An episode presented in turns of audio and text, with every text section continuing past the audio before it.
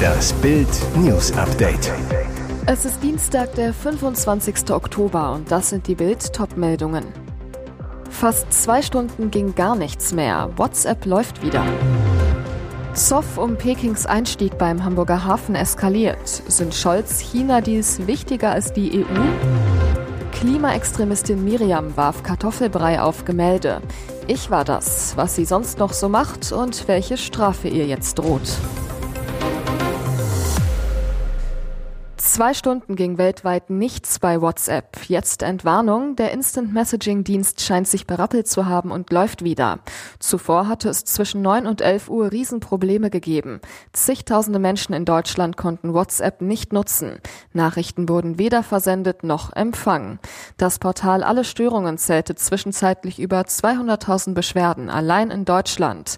Die Störung hatte Android-Smartphones und Apple iPhones gleichermaßen betroffen, auch über Deutschland hinaus Bei Twitter kommentierten zahlreiche Nutzer aus dem Ausland, dass WhatsApp down sei. Die Gründe für den Ausfall sind nicht bekannt. Zoff um Pekings Einstieg beim Hamburger Hafen eskaliert. Sind Scholz China dies wichtiger als die EU?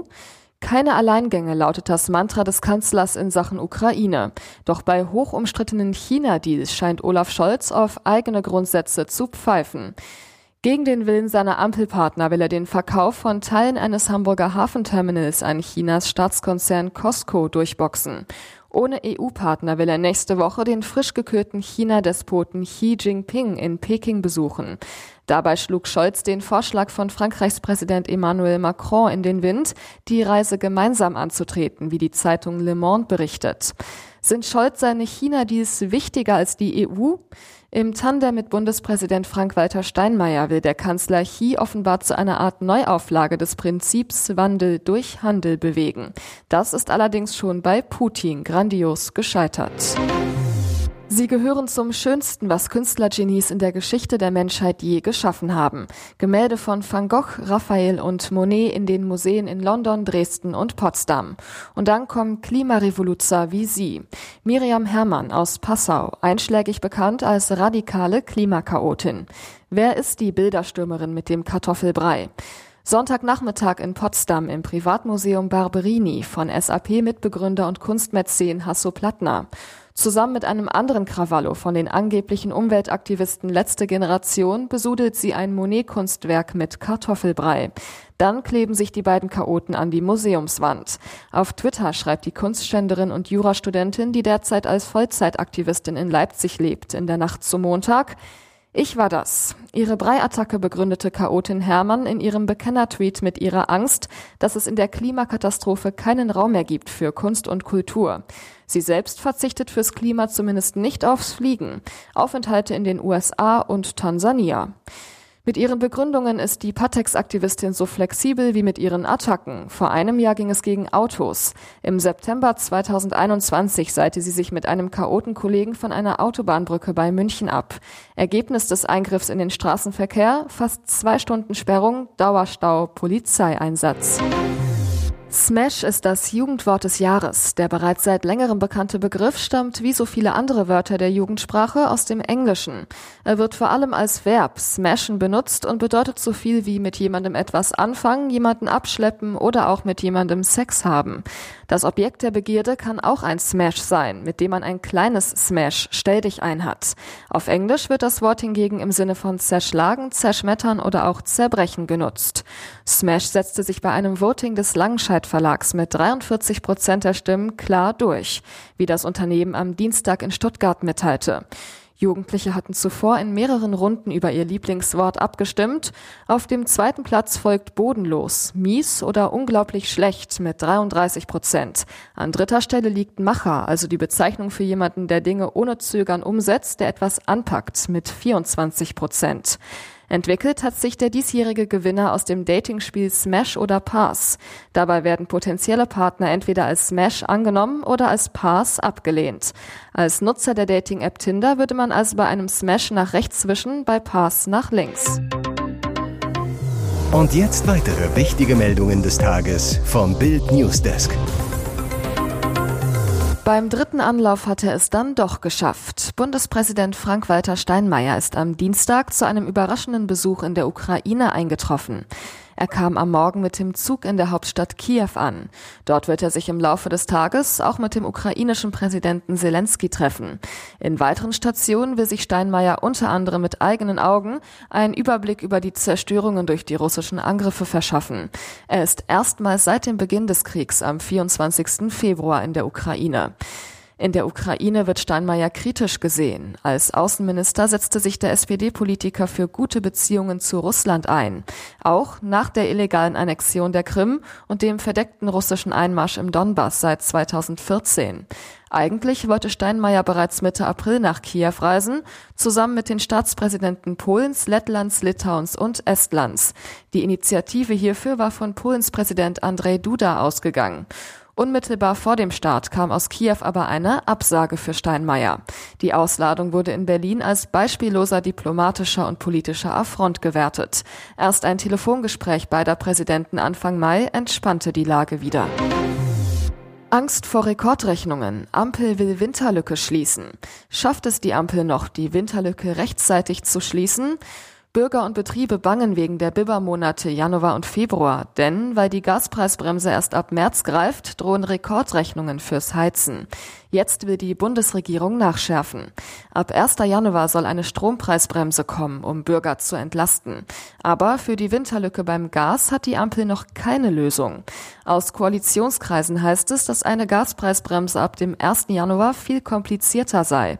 Wegen technischer Schwierigkeiten schafften es die Versorger mit viel Mühe zum 1. März. Deshalb sind jetzt andere Hilfsmittel im Gespräch. So könnte es im Januar und Februar zum Beispiel Einmalzahlungen geben, die Menschen und Unternehmen beim Bezahlen der Gasrechnungen helfen sollen.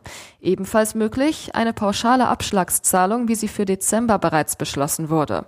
Fakt ist, die Winterlücke macht die Ampel mächtig nervös. Es drohen Massenpleiten und Proteste. Gefährlich nah an der Realität, warum diese Filmszenen Harry und William wehtun. Diese Szenen schmerzen. Für Prinz William und Prinz Harry kehrt erneut der schlimmste Moment ihres Lebens zurück. Das Drama um ihre geliebte Mutter Diana. Der Autounfall. Netflix dreht gerade die sechste Staffel der Royal-Serie The Crown und der Dreh ist nun bei den letzten Tagen der Prinzessin angekommen. Diana war im Sommer 1997 in Paris tödlich verunglückt. Die Trauer. Die Welt verfolgte damals, wie William und Harry bei der Trauerprozession hinter dem Sarg ihrer Mutter gingen. Auch diesen Moment dreht Netflix gerade mit allen Details. Diana-Freundin Simone Simmons zur britischen Zeitung The Sun. Ich finde das widerlich. Ein Palastmitarbeiter zu Bild. Die Königsfamilie ist sprachlos, dass Netflix das so zeigt. Besonders William ist außer sich. Ein Problem dabei? Harry macht ja Geschäfte mit Netflix. William findet das verwerflich. Nicht genug. Netflix hat den Trailer zur fünften Staffel veröffentlicht. Themen, das bittere Eheaus bei Diana und Charles, der Brand auf Schloss Windsor 1992 und das Skandal-Ehe-Interview von Diana, welches sich BBC-Reporter Martin Bashir 1995 mit Tricksereien erschlichen hatte. Im Mai 2021 hatte sich der Sender dafür entschuldigt. Prinz William hatte damals gefordert, dass das Gespräch nie mehr gezeigt wird. Nur anderthalb Jahre später läuft es vor einem Millionenpublikum. Hier ist das Bild News Update. Und das ist heute auch noch hörenswert. Der Prozess gegen Ex-Nationalspieler Jerome Boateng könnte für einen weiteren Eklat und sogar für einen neuen Strafprozess sorgen. Brachten seine Leibwächter eine Zeugin in Bedrängnis? Freitag vor dem Strafjustizzentrum München. Eine Frau soll in einem Berufungsprozess bezeugen, dass Boateng die Mutter seiner Kinder 2018 im Karibikurlaub geschlagen hat. Sie erzählt, wie Boatengs Bodyguards sie vor dem Gericht mit dem Handy filmten. Das hat Folgen. Es gibt Ermittlungen. Auf Bildanfrage bestätigt Anne Leiding, Pressesprecherin der Staatsanwaltschaft München, dass gegen mehrere Personen ermittelt wird. Wir haben ein Verfahren wegen des Verdachts der Verletzung des höchstpersönlichen Lebensbereichs durch Bildaufnahmen eingeleitet. US-Serienstar kracht mit Auto in Gebäude und stirbt. Hollywood hat einen seiner lebenslustigsten Schauspieler verloren. Will and Grace Star Leslie Jordan ist am Montagmorgen bei einem Autounfall in Los Angeles gestorben. Jordan soll laut Variety am Steuer einen medizinischen Notfall erlitten haben und dann mit seinem Wagen in ein Gebäude gekracht sein. Für seine Rolle als Beverly Leslie in Will and Grace gewann Jordan einen Emmy. Beverly ist fast alles, was Leslie auch war, lebenslustig, witzig und rotzfrech. Der einzige Unterschied, während Beverly vehement abstritt, schwul zu sein, stand Leslie immer zu seiner Homosexualität. Der nur 1,50 Meter große Schauspieler bekam selten große Hauptrollen, stahl ihnen dafür oft die Show. Deutschen Zuschauern dürfte sein Auftritt in der Anwaltsserie Boston Legal in Erinnerung geblieben sein.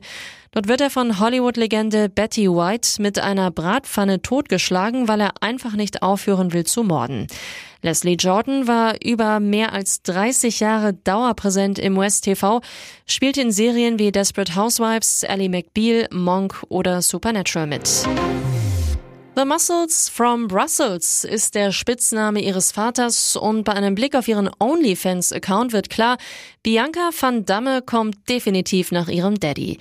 Die Tochter von Jean-Claude van Damme ist nämlich inzwischen auf der Erotik-Plattform zu finden, teilt sowohl dort als auch bei Instagram Fotos von ihrem durchtrainierten Superbody und präsentiert ihren waschechten Van Damme Sixpack. Bisher hat Biancas Schauspielkarriere nicht wirklich gezündet. Das könnte sich nun mit ihrem OnlyFans OnlyFans-Account ändern. Die Erotikplattform sorgt bei vielen Stars und Sternchen für einen netten Nebenverdienst und bringt sie wieder ins Gespräch. Für Bianca haben inzwischen 11.600 Fans gefällt mir gedrückt, 11 Dollar zahlen Fans für ihr Abonnement. Zu sehen gibt es bisher keinen Nackig-Content, aber Bianca haut ihre Fans auch mit Bikini-Fotos um. Weitere spannende Nachrichten, Interviews, Live-Schalten und Hintergründe hörte mit Bild TV Audio. Unser Fernsehsignal gibt es als Stream zum Hören über TuneIn und die TuneIn-App auf mehr als 200 Plattformen, Smart Speakern und vernetzten Geräten.